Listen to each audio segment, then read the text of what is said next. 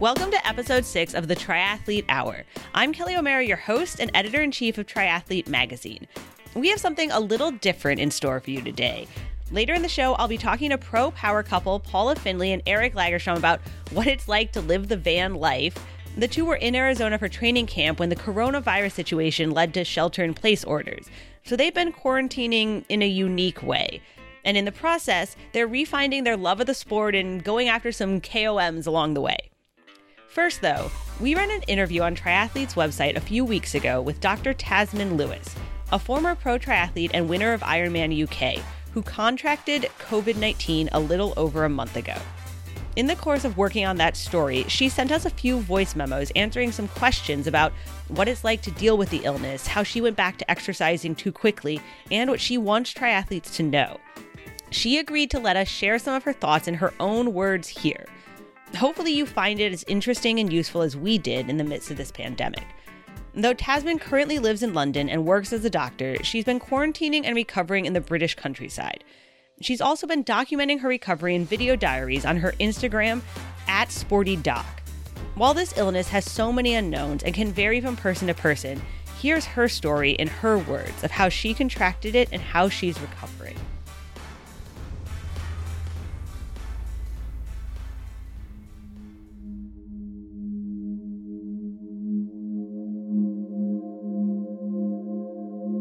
It's been very, very difficult. It's been a month now since I first con- contracted symptoms. Um, how do I think I contracted it? Well, I'm a medical doctor. I was living in central London. I was traveling on public transport.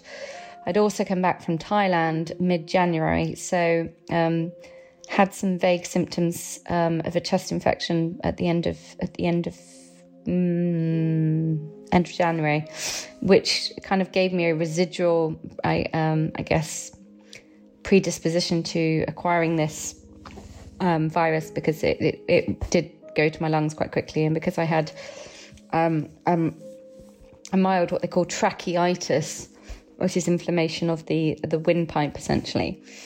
Um, in February, it meant that when I did get the coronavirus, it, it did go to my chest fairly quickly within the first seven days.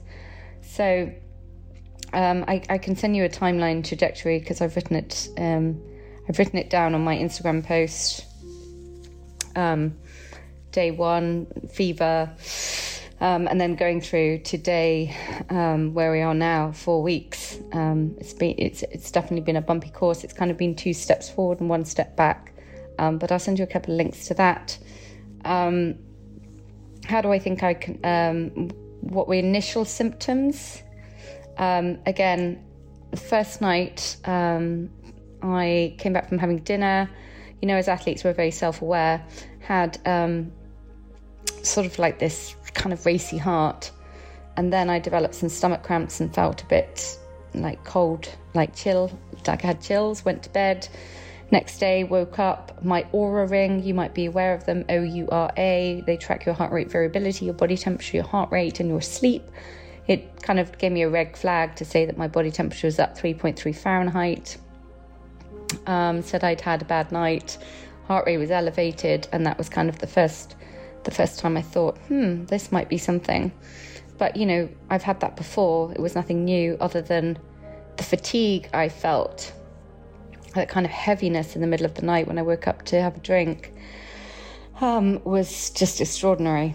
Um, so those were the initial symptoms, really.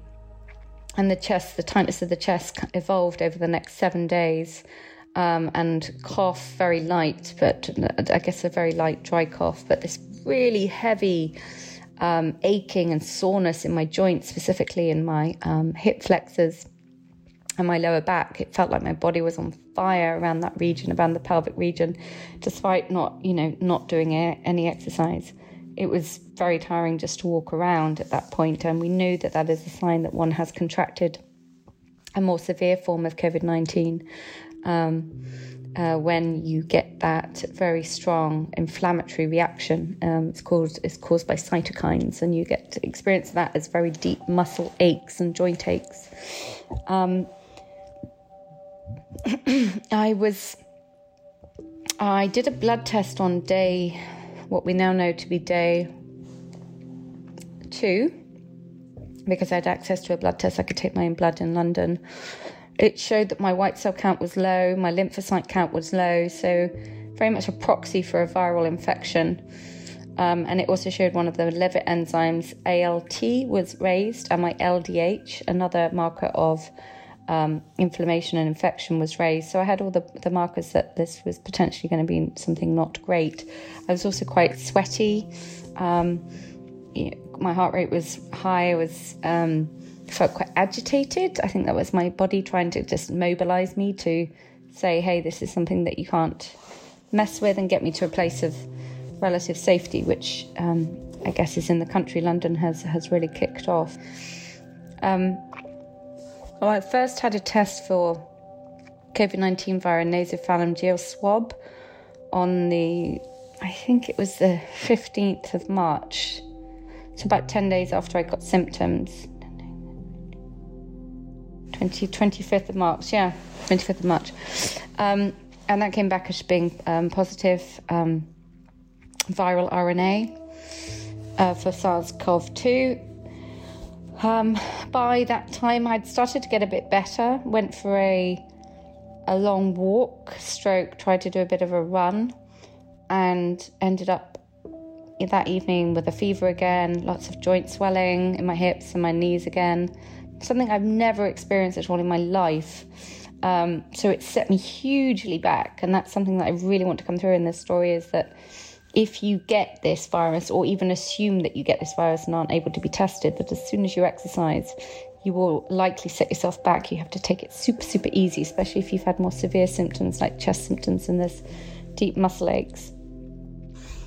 My peak symptoms, I think the worst point of this illness is really two points. One, the severe pain that I experienced in my hip flexors and my lower back, which, as I said, it was nothing like I've ever experienced, even after you know running an Ironman.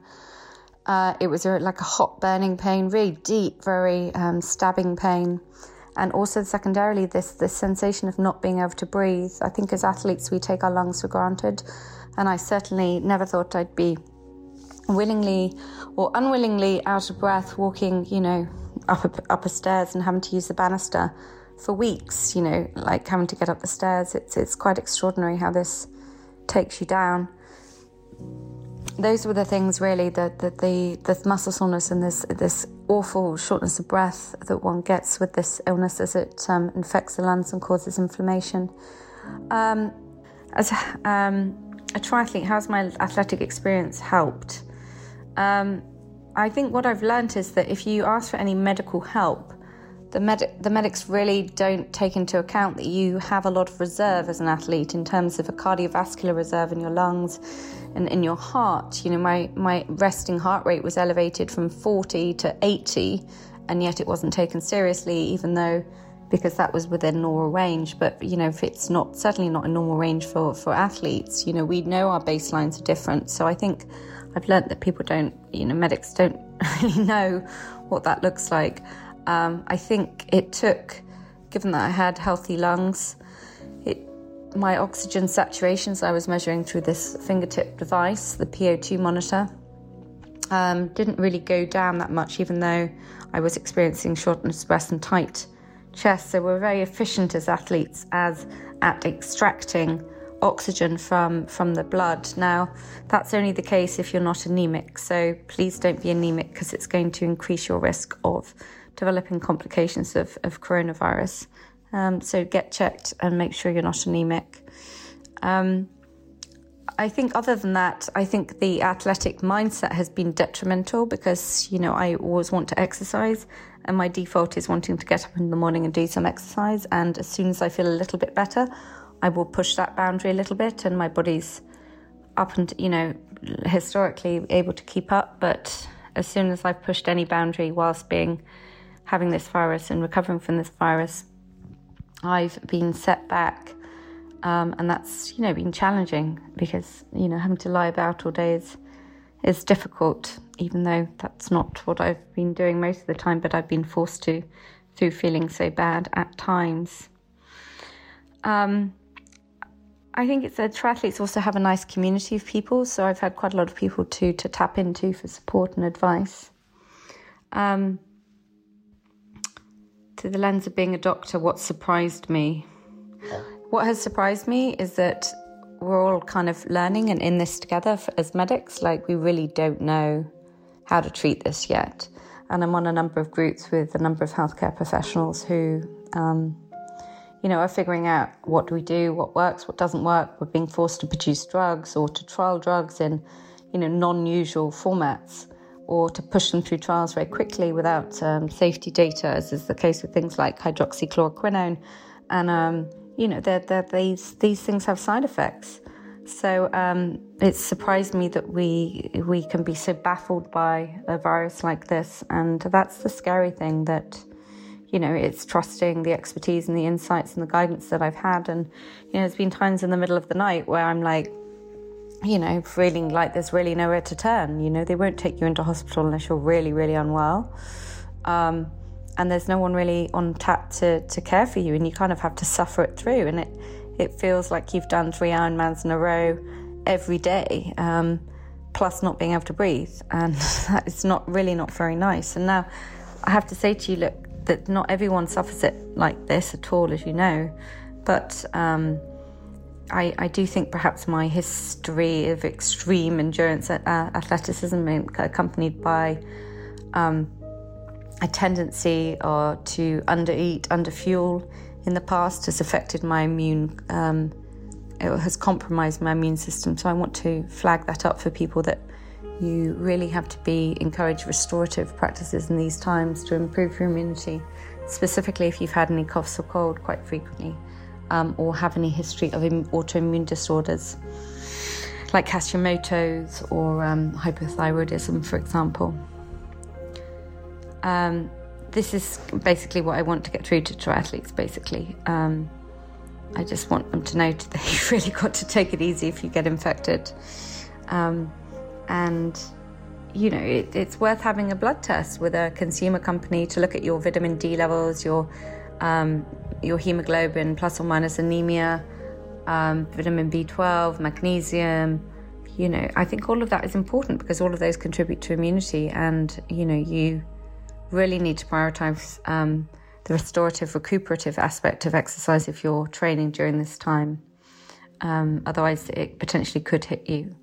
So, for example, really prioritizing refueling in the window after exercise when your immunity is the most compromised is important in that hour post, hour to 90 minutes post exercise. Uh, avoiding, you know, long periods of fasted training, for example, um, that's what I really want to get through. And you know, there are lasting damage, uh, damaging effects from this uh, this illness potentially.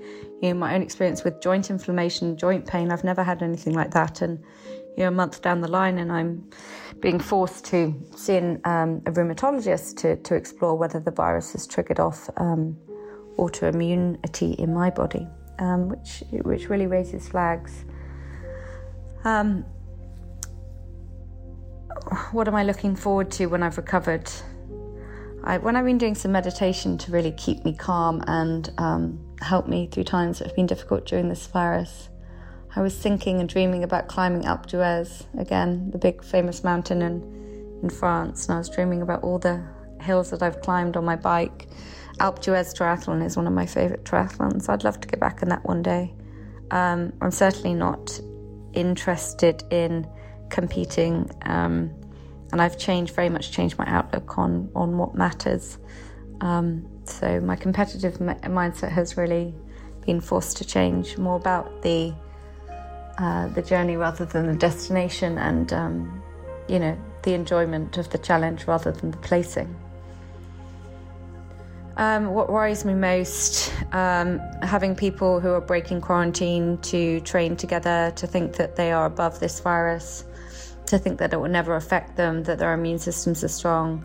Um, there's, this virus can affect anyone. It, you know, it, it, yes, it is more likely to affect people who are older with health conditions, but you know, it certainly can affect younger people, and it can certainly take you down. So um, please, like, be careful and uh, uh, you know, do the social distancing, um, and really eat well, try and sleep well, and you know, measure your HRV, your heart rate variability, to see how restored your nervous system is and therefore your recovery from whatever exercise and training you've been doing.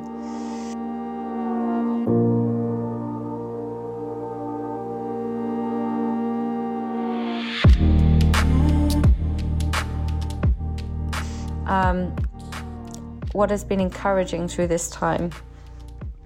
The ability to like really check into your community and the people that you know care about you. Those are the people that get in touch um, and really support you. So I've noted about who those people are, and that's been that's been really interesting. It's also been nice to have more time with my daughter, even though I'm unwell.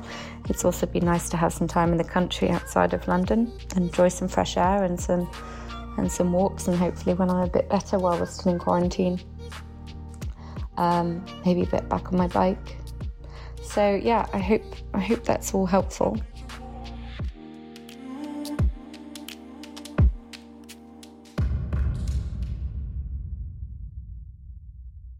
Thank you, Tamsin, for sharing all that insight with us. And you can read more about her experience on triathlete.com or on her Instagram at sportydoc.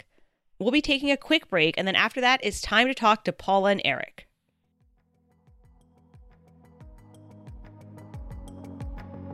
You know you don't want to miss anything coming up on the Triathlete Hour, so subscribe on iTunes, Spotify, iHeartRadio, wherever you get your podcast. New episodes drop on Wednesdays. Now, the rest of the show.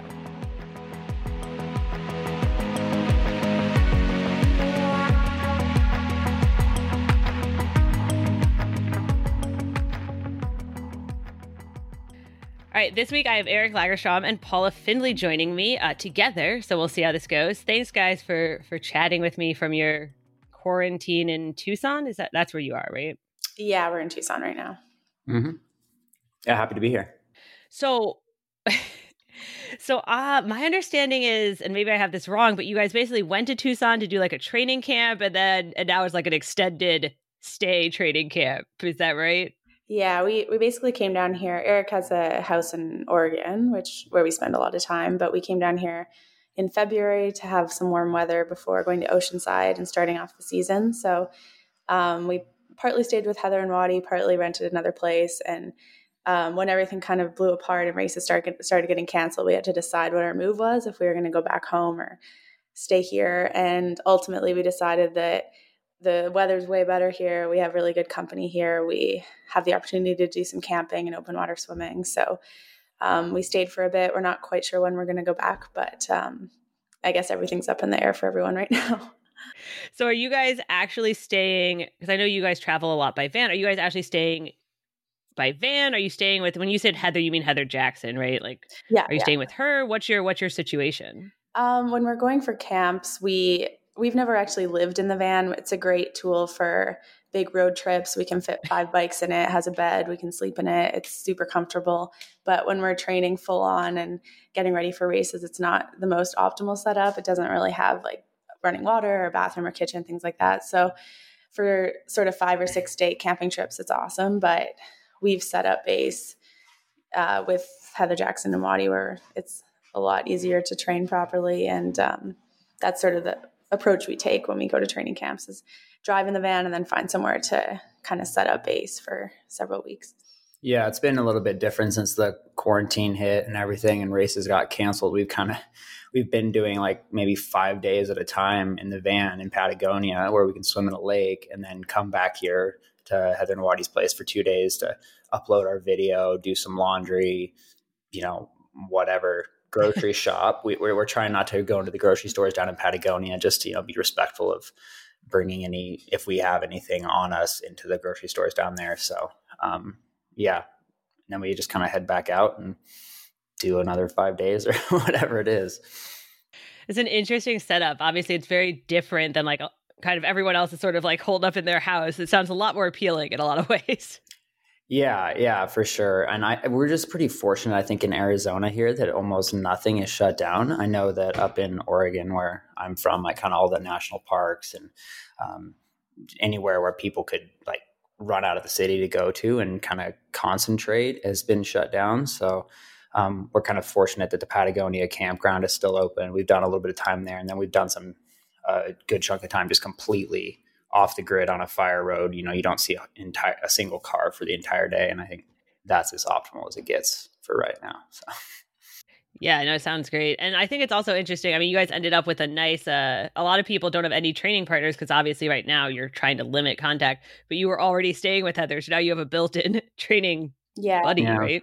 Got super sure. lucky with our quarantine team. That's a, actually a full yeah. team. It's a big reason why we haven't left yet is it's like so nice to have company and people to train with and our everyone's motivation is kind of coming in waves. Like we'll one person will want to train, one person will be like, "What's the point?" So it kind of keep, helps keep the morale overall high if you have four people that are we all like triathlon, we all want to train, but obviously there's times where it's tougher in days when we don't feel like it. So um, nice to have other people for sure.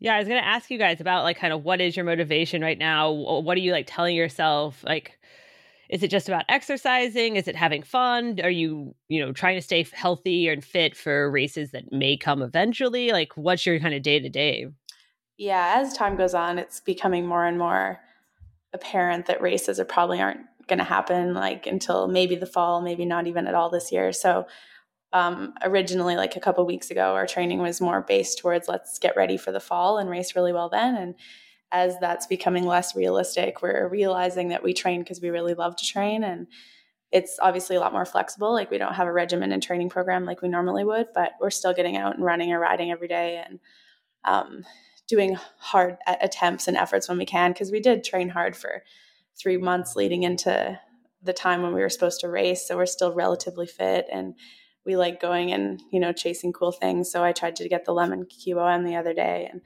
we're on Zwift racing and things like that because we enjoy it, not because we have to or because it's, you know, we want to prove anything. It's just because we have fun doing it and we like training. yeah. Yeah. I mean, if, you know, it feels good to be in shape and feel good versus whenever it is that we start really training again, if kind of so out of it that it sucks. It's, and like another thing that I think is pretty big for for Paula, just in like her history with um, trying to get to like really consistent running over time. I think that's like a really great opportunity to like not feel a super bunch of pressure, like kind of make up little things that you might have in core stability or you know just like anything that's you've been meaning to work on you can kind of work on and you have the time and to be patient not rush anything so that's nice yeah yeah, it sounds a lot more fun. You mentioned the K, the QOM, not the KOM.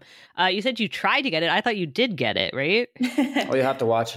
yeah, uh, no, I did get it. Yeah, we I tried and and we like kind of set out to do it, Heather and I, and unsure if we'd be able to, but it depended a lot on we like tried to pick the day with the best wind conditions and the day that we were not going to be tired from the previous day. So there was a bit of build up to it, and yeah, I, I felt good that day and and got it. And uh, Eric filmed it. So yeah, honestly, I think Wattie and I were more hyped and excited about it than Heather and Paula actually were. You know, you can as I'm going through and editing the whole video and everything, like Wattie and I look like we're dialed up to eleven, and Heather and Paula are kind of like, yeah, it's gonna be fun, and we're gonna, you know, it'll be cool. And and well, I've got like splits written on my hand, and Wattie's like tuning up Heather's bike and And we, I mean, I felt like it was race day. It was so cool to feel that again when it was kind of assumed that wasn't going to happen for a while. So hopefully pick something else out that we can do. Yeah, I was going to ask you about QOMs and KOMs. Yeah, because because obviously a lot of our readers are starting to wonder, you know, is this like a good? Is that something they can do? Like go after some KOMs, and the Mount Lemmon one's huge. And we did a story about like Lionel and Sam Long going after it and people mm-hmm. were very excited just to have like kind of any pro competition to watch. Mm-hmm. So I'm hoping that they're also mm-hmm. excited to see your guys' video and see like the women go after it, right? Like yeah, that's something gave us the idea I think initially and it was an interesting not that we set out as it to be a competition we were doing it like friendly rivalry kind of we both wanted one of us to get it but heather's specialty obviously is like the longer stuff and mine's coming from an itu background shorter like 20 minute kind of power so it's an hour 40, um, which is a bit longer than I would be good at. So we were totally unsure like who would be better over that distance right now. So it was it was interesting. Um, so you are thinking about doing some more of those. Then how do you pick? I mean, also just for our like listeners and stuff who are curious, how do you kind of like pick KOMs and QOMs and like get ready for that? And do you do you guys like comb Strava or is it just word of mouth? Yeah. a little bit. I think that one's a really obvious one. You know, there's a huge mountain that you look at every single day, and there's a road that goes up it. It's it's pretty obvious. But um, like even just yesterday evening, I was out riding and just doing a loop around the neighborhood, and there's this really cool road that kind of drops slowly and weaves and dips, and there's just certain places where you kind of go, oh man, like that was such a fun thing. I bet that's a segment and um, like for me, the things that I specialize in more, if you were going to say call KOM hunting a, a sport or a hobby or something, are things that have to be that are more flat or rolling and have some technical aspects to it. Versus obviously, Paula is just like incredible power to weight ratio. So I think it kind of as you're out there and you're riding around, if you if you like a road, there chances is there's probably a segment on it, or you can make one. And if it feels right to you and it moves you, like gets you excited, then that's the one to do. If it moves you. Okay. Okay. And you guys have also been doing the Zwift racing, right? Or at least I saw Paula did the one on Wednesday, right? How are you guys? I mean, you're not doing that out of your van, right? You're doing that at Heather's or like in the garage or yeah, how, that's, that's, how does that work? That's one thing we need to come back to uh, civilization for. Yeah, the Zwift racing. But we're both I mean, a lot of people in that race, it was their first Zwift race ever. And I'm kind of like a Zwift junkie. Like I've done tons of races. So it's mm-hmm. it wasn't like a huge decision, like, should I do this or not? It was like, well, I do Zwift races all the time. I might as well do this one. Yeah. But it's there is kind of a strategy and like a learning curve to racing on Zwift. It's not exactly like racing outside, obviously. There's drafting okay. power ups and how to approach the hills and I like looked at the course the day before to know where everything know where the hills were know where the attacks were going to be so all those little things like mm-hmm. definitely help in that kind of racing because some people that finished way back had like higher watts per kilo than I did or than Flora did but um, it all comes down a little bit to strategy in those kind of races. yeah, we, we sort of went through our whole learning how to do okay. and being super frustrated with Zwift back in like December, January in Oregon before we came down here in the sunshine. So we would like literally, in, when we had a two hour ride, just go get on Zwift at the time when a race was supposed to start, get in the C field, race it, wait 10 minutes, get in the B field of another race, and then do a cool down. And, you know, just like, yeah, we race a lot. It's like playing a video game is really the more that it was. and it's, it's pretty fun when you look at it like that. It does seem like there are a lot of weird quirks. I saw that you texting with Flora, Flora Duffy, who won the one series that she mm-hmm. didn't even know what power ups were yet. You were like explaining them to her. It seems very complicated to me. Yeah, the power ups are I don't know. Sometimes they're helpful. Sometimes yeah. they're useless. kind of as luck of the draw. It's like Mario Kart. If you've ever played Mario Kart. And yeah. The more video games you've done, the more it makes sense, and you know, like you kind of figure it out. But it's certainly not obvious on your very first time. Yeah and it doesn't make or break your race. It's just like kind of a helpful thing sometimes. So here's my question. Then you guys seem like experts, so maybe you can answer this because we've been wondering a lot about all this like pro virtual racing. You know, obviously Zwift has it, Ironman has it now. There's more and more of it. How calibrated is it? How fair is it? Is this like real fine tuned? Like, should we be taking those numbers super seriously or, or as spectators? Um, uh, with the triathlon race that just happened, definitely not. I wouldn't take any of those numbers seriously. Well, with, no, you can take well, some of them seriously for sure. I mean, as, overall, I'll say. like in the in the pro when they do pro cycling races with the money in it, that is extremely extremely regulated. Um, typically, they have to have like at least two separate power sources recording at the same time. You have to have a scale that you put a 10 kilogram weight on and like record yourself doing that, then record yourself standing on that scale, and like all these checks and balances of data that you have to submit to make sure that you're not even fudging your weight by like half a kilo because that could, you know, make a big difference. So um, I think this first one was just like a test for Zwift to see if there was enough viewership for it to make sense with triathlon, and if they're ever going to put any money into it, then it they hundred percent need to get it on, it on the same level of regulation that they have with all their cycling races. Yeah, yeah, there was nothing really on the line with the triathlon one other than just you know fun and pride or whatever. But I think they were definitely doing the calculations. Some of the weights were, were definitely a little off. Yeah, I mean, I think the same thing happened with the Ironman virtual racing, which obviously there is some money and it's a little more calibrated, but mm-hmm. similar, you know, similar issues. Obviously. Yeah, yeah, it's really hard to regulate it virtually, obviously. it may be the future for a while though, so we're gonna have to get on board, yeah, get used to it. Exactly. Mm-hmm. Um, so I want to talk to you guys a little bit about van life because obviously, you know, before this even started, you guys had your van, like you mentioned. You don't really live in it, even though everyone always kind of refers to you guys living in it. How did that all start? Why, you know, why the hashtag van life? Why did you get the van and, and drive it around? And, and how do you do it? Like you travel up and down from Oregon to Canada, right? Yeah, we do. I'm Canadian, so we spend kind of half the year there. Um, it kind of stemmed a little bit from needing a ton of space to take our bikes. We both really like riding our road bikes or our gravel bikes. So we go to training camp and we don't want to just take a time trial bike. So we have like five or six bikes. Um, and Eric had a quirky van last year that was really old. It was like a 1990 Delica. It broke down. It didn't have air conditioning. So we were in California last year and kind of got fed up with that and started looking around at sprinter vans and kind of got hooked on like the van life movement, like watched a ton of Instagram videos of van conversions and just thought it would kind of be perfect for the type of life we live where we're at one place and then we move to another place and stay there for a bit and move to another place. So it's nice to have when you're traveling a place that kind of feels like home, like we have our stuff in there. We could leave at any time, move somewhere else and fit all of our stuff in it comfortably without kind of jamming stuff to the ceiling. So it makes sense for our lifestyle right now and Eric knows how to do the work on the van. Like he basically converted it all himself, which saved a ton of like money. Obviously, I think these vans can be really expensive, but he's good at it. He enjoys it. So it was a good project for him and he finished it pretty quickly. So yeah, I've always I've always wanted to to live quote unquote live in a van or whatever you want to call it um, ever since like, i was working in a bike shop when i was, still hadn't turned pro yet and the article in uh, i think it was in lava magazine came out on the Wurteles uh, heather and trevor and they were uh, doing the legitimately doing it before it van life or rv life or nomadic anything was like a thing and I just saw that and like that's what I want to do. I grew up camping with my family in motorhome and stuff, and like that's incredible. And when I first wanted to move down to California, I told my coach, I was like, I'm going to live in a van. It's going to be awesome. He's like, No, you're not. I will pay your rent, or if I have to, for you not to live in a van.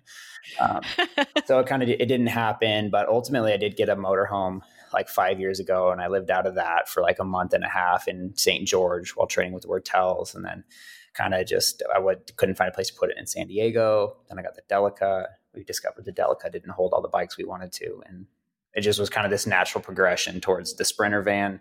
Makes sense, doesn't break down. We, uh, you know, have a little bit more money than I had in 2009 when I turned pro, and we were able to kind of finally realize I was able to realize that dream. Impala was is awesomely on board with it. So is living the dream now too. Uh, what is though? I mean, obviously, hashtag van life is like always very glamorous shots. What's the most unglamorous thing though about living the van life?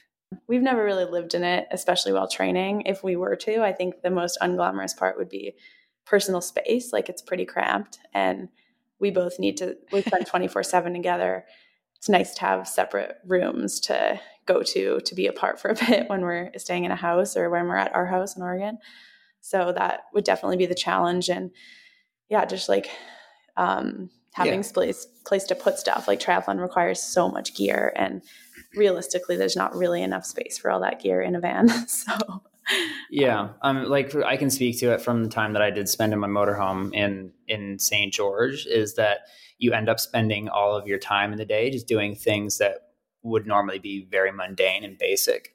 Um, so anytime you want to go to the grocery store, it's like kind of an event because you got to make sure nothing's going to fall off. You know, you have to kind of pack up everything and drive to the grocery store unless you have a had a motorcycle at that point in time, or like going and doing laundry. You have to go to the laundromat, bring your clothes, camp out there for two hours, and sometimes that's okay because that's where you can get Wi-Fi.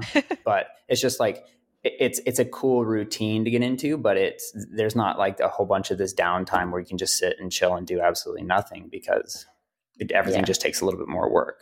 So I think it would be like probably no problem if you were just a runner. But as a triathlete, I think you would need the same setup that Wurteles had, where they had a full size RV towing a trailer that was essentially their garage behind them. They are amazing humans and that they can stay within inches of each other 24 hours a day, 365 days a year, and not get on each other's nerves. And, you know, there's just a lot that has to be perfect in that you know the personalities and everything has to be lined up so not impossible, but but difficult when you have that was, gear as triathlon requires. That was uh, I was about to ask like so are you guys together 24 hours a day? Is there like tension there? How does that work? Like I feel like everyone right now is in the rest of the world in the outside van life is like stuck at home with their significant other all day now and everybody's like, "Whoa, this yeah. is intense." But you guys have been doing yeah. that all the time. Yeah, it's not a change for us in that sense. We've we're pretty used to it. It's I mean, it is challenging because we don't have that I like to have a goal and a race scheduled and everything. So there's like up and down days in terms of mood for both of us. Um, but Eric's like stayed super busy with his vlog and making videos and filming stuff. And I don't know, he doesn't seem bothered by it at all. But yeah, we're pretty used to being attached at the hip all the time. So we get along fairly well. yeah. Yeah. I mean, I, I think, like, yeah, for me having as many kind of extracurriculars as I have and everything, I don't ever feel like we're just sitting here having to entertain each other. But like the one point of tension would be like when I have been editing for yeah like three hours straight, and and she's run out of things to do that I I feel self conscious about that I'm like just continuing to do a thing when we could like go for a walk in the park or like whatever it is. so that's that's like I guess like the main thing. But okay. yeah, somehow still haven't we haven't been getting sick of each other. And when we even if like when we go on a bike ride, like plenty of times on a bike ride, like I'll just sit on the front for an hour and we we won't talk for the whole bike ride necessarily, or, or we'll have like you know little sporadic conversations. And I I remember somebody telling me like some point in time that like the point where you know where you're like comfortable or whatever natural or whatever with a person is when you can like kind of sus- have a sustained silence and it doesn't feel super weird. So, or you know. Okay. Okay. It sounds healthy. Do you guys ever? This is something I was wondering the other day because I talked to like Tim O'Donnell last week mm. about him and Miranda. When you guys are both very competitive, though, is there ever like, is it ever weird after somebody has a good race and the other person has a bad race? How do you guys like deal with that kind of uh, situation? Um. Yes. Yeah, I guess it's happened to Eric more than me. No, um, yes. no, I'm just kidding. That's mean. But he has like DNF'd a couple races that I did well at. So he just, I mean, it's hard for me to be happy because I'm concerned about him. And even in the race, I'm like asking people on the sideline how Eric's doing. Where is he? Is he is he have a mechanical whatever? So I'm kind right. of like focused on his race even during my race. So in the end of the day, if he doesn't have a good day, even if I do, it's kind of hard to like be super happy and celebrate because we both know how hard each other works. But it definitely is easier when one of us does have, I don't know, like for Eric to have me have a good race must you can talk about it yeah so like at uh at challenge daytona when i had my mechanical there and seat post like just fully slipped down um and paula ended up winning and just having i mean the most incredible race ever. Yeah, I won like three quarters or 90% of me or something like that was just so incredibly pumped and excited for what she was experiencing. And then like this other part of me was just so frustrated and mad that I felt like I was ready for the same thing, but it was, you know, taken away. And then, yeah, yeah, you just, you kind of have to internalize that a bit. And it's just, I've, I've been on the other side of the thing where you had, um, someone you know didn't have a good race and they're just like kind of projecting and bringing down the the excitement that that you have and and I've just like try it like in that situation I'm trying so hard to like okay I can talk about how frustrated I am but I'm it has to wait till tomorrow or at least let's just at least give this two days and whatever and like sometimes by the time you've given it a day or two you cool off or whatever and I still feel like even in that situation after Challenge Daytona, like it it just it kind of fired me up more than anything at the end of it all. Once I'd cooled off to like want to have us both be on the top step or just on the podium at the same time. So that makes sense. Yeah, because I mean Daytona was huge. Uh, people who don't know, like Paula won Indian Wells and then a week seventy point three, and then a week later won Daytona outrunning Lucy, which was like a head to head. Like I saw you guys shoulder to shoulder, and a lot of people were like, the triathlon internet was like, "Oh, Paula's getting really good," and I was like, "I think she's been good for a while, guys." I was gonna say. No, I've definitely yeah. had a lot of injuries and down, like struggles and stuff since my good ITU days. So it was a surprise even to me. But Indian Wells the weekend before. right. Eric had a good race there, and it like took some pressure off Challenge Daytona. But neither of us like had to race well. We would have been happy finishing our season at Indian Wells, so Daytona was like a bonus. Mm-hmm. Yeah, that was like pretty emotional. Uh, I mean, I was wondering though about them. Oh, um, yeah. Oh, sorry. We like we have like a delay. I think. Go ahead, finish talking. uh, yeah, I was just gonna say that was that was like a pretty emotional thing because of like Paula had had an injury in the middle of the season and we weren't really sure. Like, you know, is is kind of the same situation that we're in right now. Like, are you going to be able to race? We're not totally sure. Is the, is your foot or your, your hip or like whatever the thing is going to feel better in time for the race, and then to have both, you know, to have those both back to back go well was just like that was awesome, incredible. So. Yeah, what I was about to ask, and sorry guys for like all the tech issues. We've, you know, it is what it is these days. But what I was going to ask is you have gone through a lot of like ebbs and flows. I mean, obviously you had like you were really, really good at one point on the ITU circuit, and then you got injured, and you know, and then you get really good again. And, they, and I feel like you both have had huge ups and huge downs. How do you deal with that over such a long career? Like, do you have any advice for people? What's that like? Um, for me, it sort of helped to make the switch to long course eventually. I did make I so my success in ITU was kind of around 2010, 2011, and I made a run at the 2016 Olympics. Didn't make it. Was kind of had to decide at that point: do I want to keep going for another four years and try to make the Tokyo Olympics, or completely switch that to long distance? And I think switching to the long course side helped with my injuries. It's just less speed, less really fast running, and more like endurance, and it just suited my body more. I think so that's helped. It's like switching sports a little bit, but not actually. so um, I don't know. That's how I've dealt with it is like switching mindsets to the 70.3 racing versus being in the ITU world, which is a lot different. Yeah. Um, for me, it's really been kind of uh, focusing on the in, entire all-encompassing aspect of like running a business as a professional athlete and you know your your business of one um, but I really uh, latched onto the media side of things, onto telling a story. I, I, I, draw a lot of energy from from giving energy back and feeling like some, when somebody says that I don't know they, they liked a picture that I took or a video that I made that like gives me a, a good rush of energy. And that's something that for me gets me through if, if my hip is hurting or like you break your foot. Like we both broke our foot uh, when was that two years ago.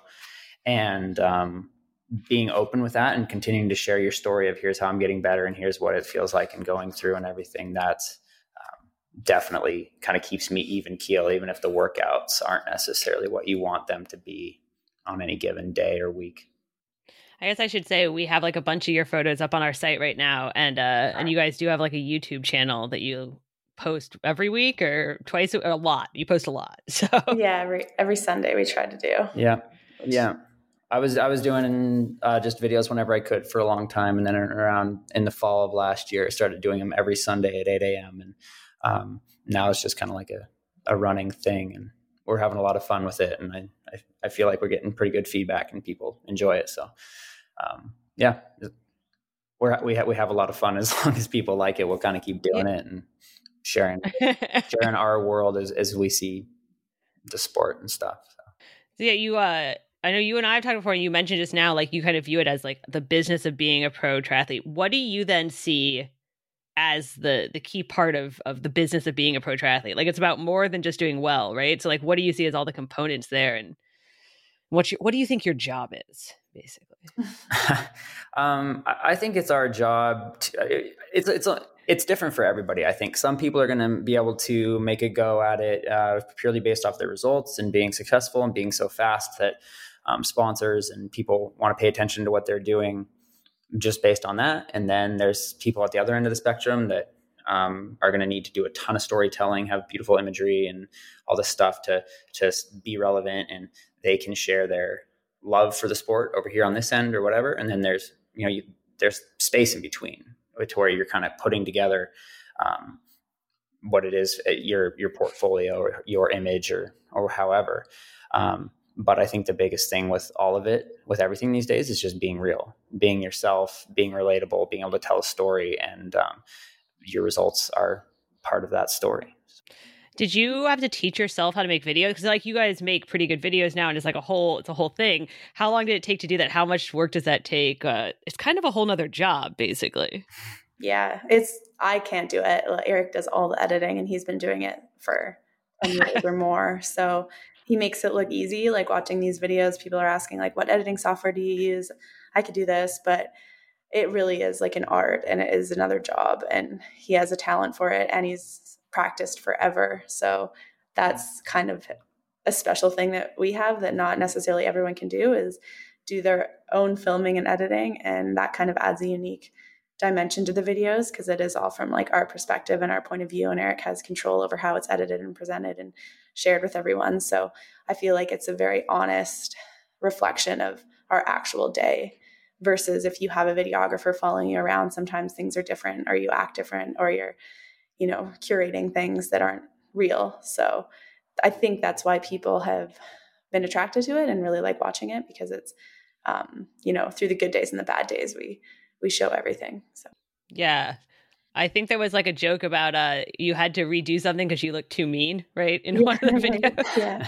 No, it's hard. It's been adjustment an adjustment for me for him to have his camera out all the time. I'm getting used to it, but I didn't realize how often my face just looks grumpy without me meaning it to be. So yeah, getting better at it.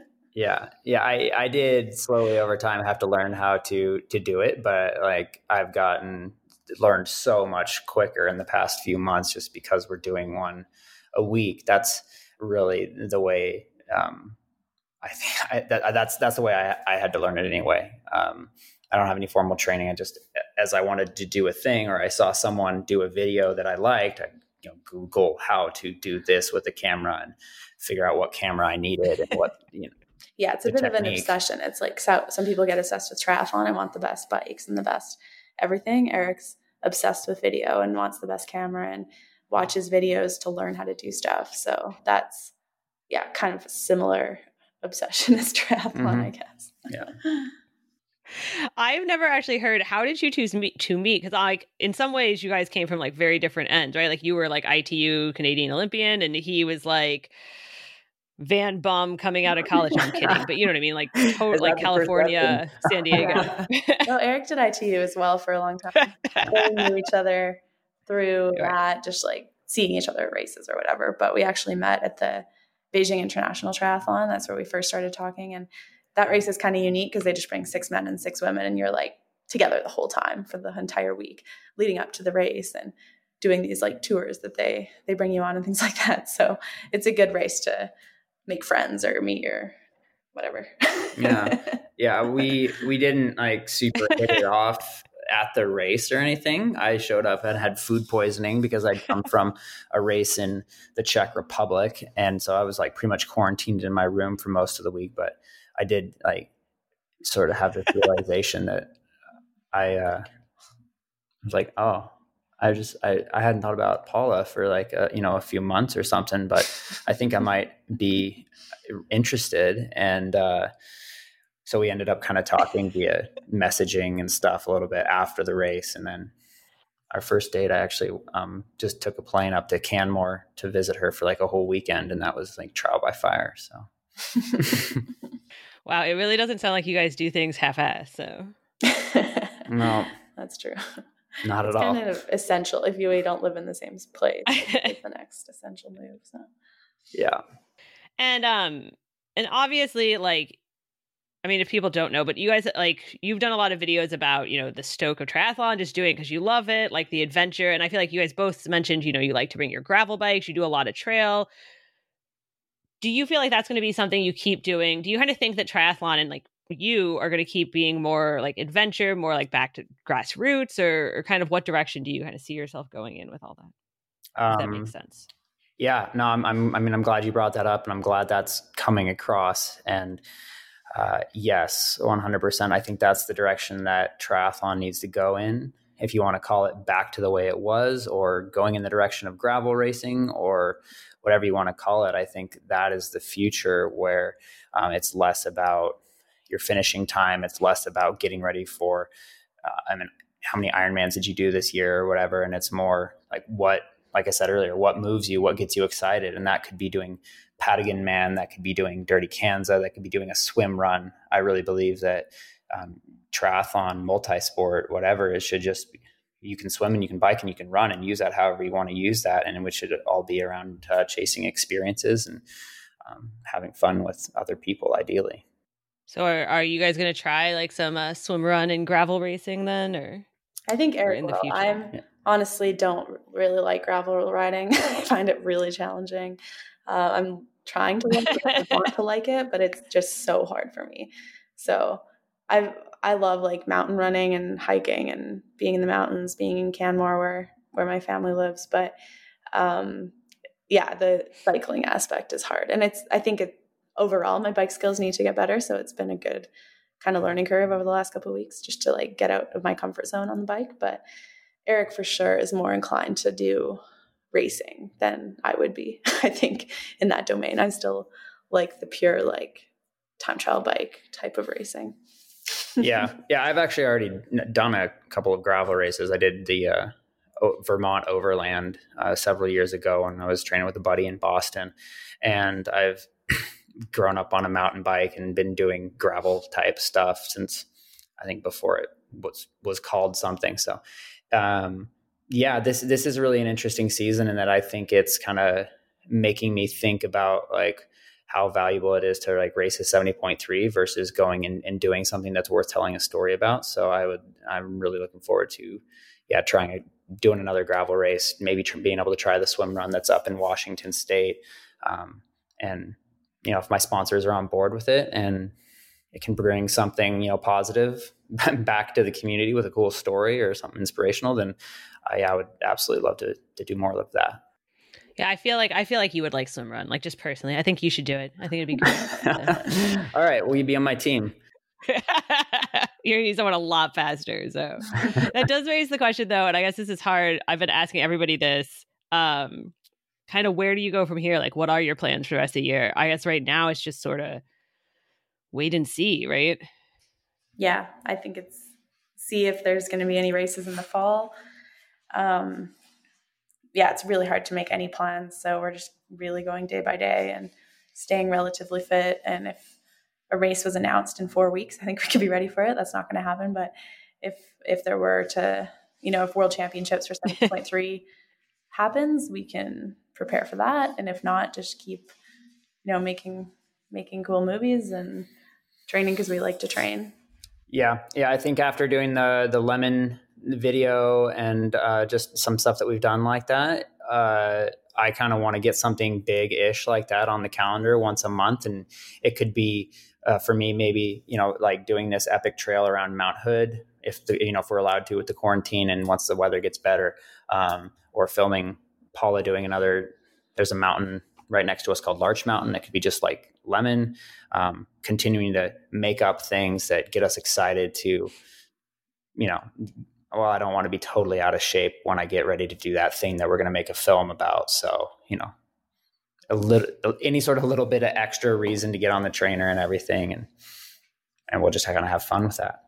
All right. Um, We've been doing in the last couple weeks. I've been asking people to like a would you rather, and so here's my question for you too.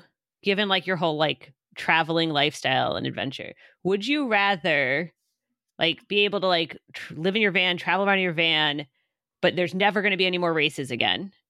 Like you're not going to be able to race, or you have to stay in one place forever. You can't like go anywhere else, but there are going to be races and you can race. Ooh, I would say the the traveling part because I don't know how long my triathlon career is going to be overall. Okay. Um, actually, no, I know that's a tough one. Eric probably would choose the van life. I would definitely choose the van life. Yeah, um, I, there's still a whole bunch of places that I want to see between national parks and everything, and, and as long as like we're creating like you know keep saying it videos and, and content around it, and there's even a little bit of a trickle of income there, then that would be a really a, a fun thing to do.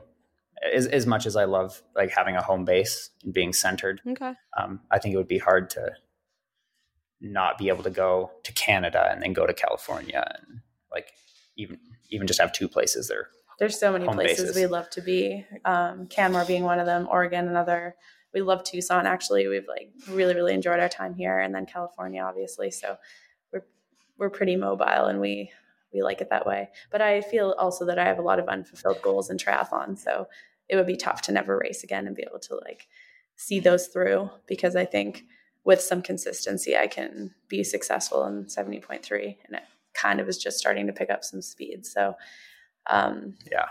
Yeah, it's a tough question. I don't know. it's a good one. Oh yeah, for sure. For sure I uh I'm I'm hoping the 70.3 worlds happens cuz the women's race should be kind of epic this year. So yeah, I'm hoping that sure. happens. yeah. All right. Well, thank you so much, guys, for for joining me. And sorry about some of the tech issues, but I hope everybody enjoyed the conversation. And uh, and good luck on your quarantining team. yeah, thank you for talking to us. That yeah, thanks fun. a lot. I'm sure any of the technical difficulties were probably on our end. So yeah.